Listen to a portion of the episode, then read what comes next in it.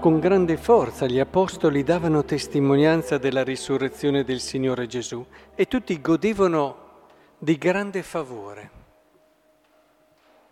Con grande forza, ma c'è forse forza migliore del far vedere che è possibile vivere con un cuore solo e un'anima sola? Guardate, guardate la storia. Guardate le varie esperienze. La cosa più bella, la cosa più vera che ci possa essere è riuscire a creare uno spirito di comunione profondo, vero, dove si percepisce che la tua vita dipende non semplicemente da come stai tu, ma da come vivi le tue relazioni. E, e quello che accade all'altro senti che è sempre più qualcosa che ti riguarda.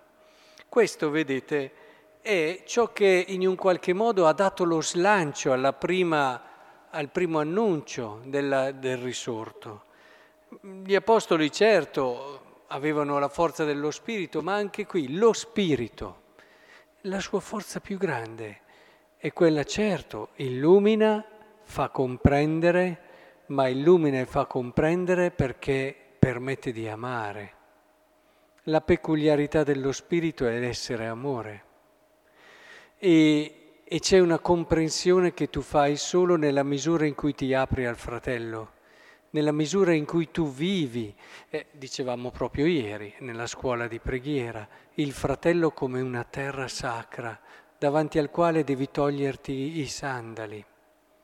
È importante che comprendiamo che nella misura in cui ti apri al fratello, tu comprendi Dio e conosci Dio come non lo conosceresti anche facendo chissà quale altra attività spirituale o religiosa. La porta maestra per fare l'esperienza di Dio è questa.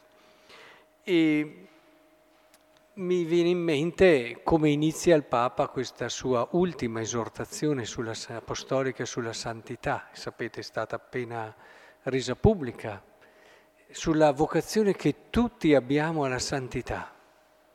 Ce lo siamo detti tante volte ed è bello proprio perché in questo inizio lui sottolinea una cosa che da questa lettura emerge in modo evidente: Dio non salva l'individuo. Prendete tutta la storia della salvezza. Dio non ha salvato il singolo, Dio ha salvato il popolo.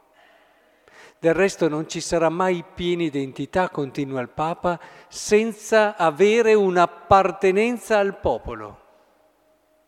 E, e questo è in pieno contrasto con lo sviluppo di quella sensibilità postmoderna che invece fa sì che la persona ruoti intorno a sé e l'individualismo va crescendo sempre di più e non ci si rende conto che nel pensare a sé e nel vivere in questa prospettiva eh, chiusa, alla fine tu affoghi e, e spegni la tua umanità. L'uomo è stato fatto per la relazione e nella misura in cui ritrova una sua appartenenza, una sua famiglia, ritrova se stesso e la vera essenza di quello che è. È importante che non dimentichiamo questo, proprio perché Dio, abbiamo detto, non salva l'individuo, ma salva il popolo. Ecco allora che qui si parla poi anche in concreto, nessuno infatti di loro era bisognoso perché quanti possedevano campi, case, li vendevano, portavano il ricavato di ciò che era stato venduto, lo deponevano ai piedi degli apostoli. Ma vi rendete conto, secondo voi, come dovevano sembrare questi qui a chi li osservava da fuori? È più forte un bellissimo discorso che tu fai dove dici qui, qua, oppure che guardi che questi qui fanno questa roba qui, ah ma questa ti fa pensare sì, più di ogni altro discorso e parola. Tu vedi che questo qui mette in comune con gli altri ed è così contento perché ha permesso ad altri di vivere felici e la felicità dell'altro è la sua. Oh, questo sì che ti dice che c'è qualcosa di nuovo, qualcosa di diverso. Questo diventa davvero un annuncio di una novità che è entrata, ha fatto irruzione nella storia e che non ti spieghi con la semplice filantropia o il semplice desiderio di far del bene. Perché di solito noi facciamo del bene, ma dopo che abbiamo messo al sicuro il nostro tempo, le nostre cose, il di più, quando c'è, lo diamo. Ora, credo che sia importante che invece comprendiamo questa forza, per ritornare a ciò che ci ha portato, ciò che ci siamo detti all'inizio. Con grande forza gli apostoli davano testimonianze. È tutta qui la forza, è tutta qui, non può che metterti. E allora mi dicevo, oggi noi, visto che siamo chiamati alla santità, come ci ricorda il Sommo Pontefice, eh, cos'è che possiamo cominciare a fare? Parte bellissimo paragrafo del santo della porta accanto che ci ricorda come eh, la storia non è stata trasformata solo dai santi, ma comprenderemo in paradiso quanti eh, persone che nessuno sa che sono esistite sono state decisive nel corso della storia e nelle grandi trasformazioni della storia. E ricorda anche, tra l'altro, le mamme, eh, le persone semplici, anche le religiose che nonostante l'anzianità sorridono, no? Un tocco anche.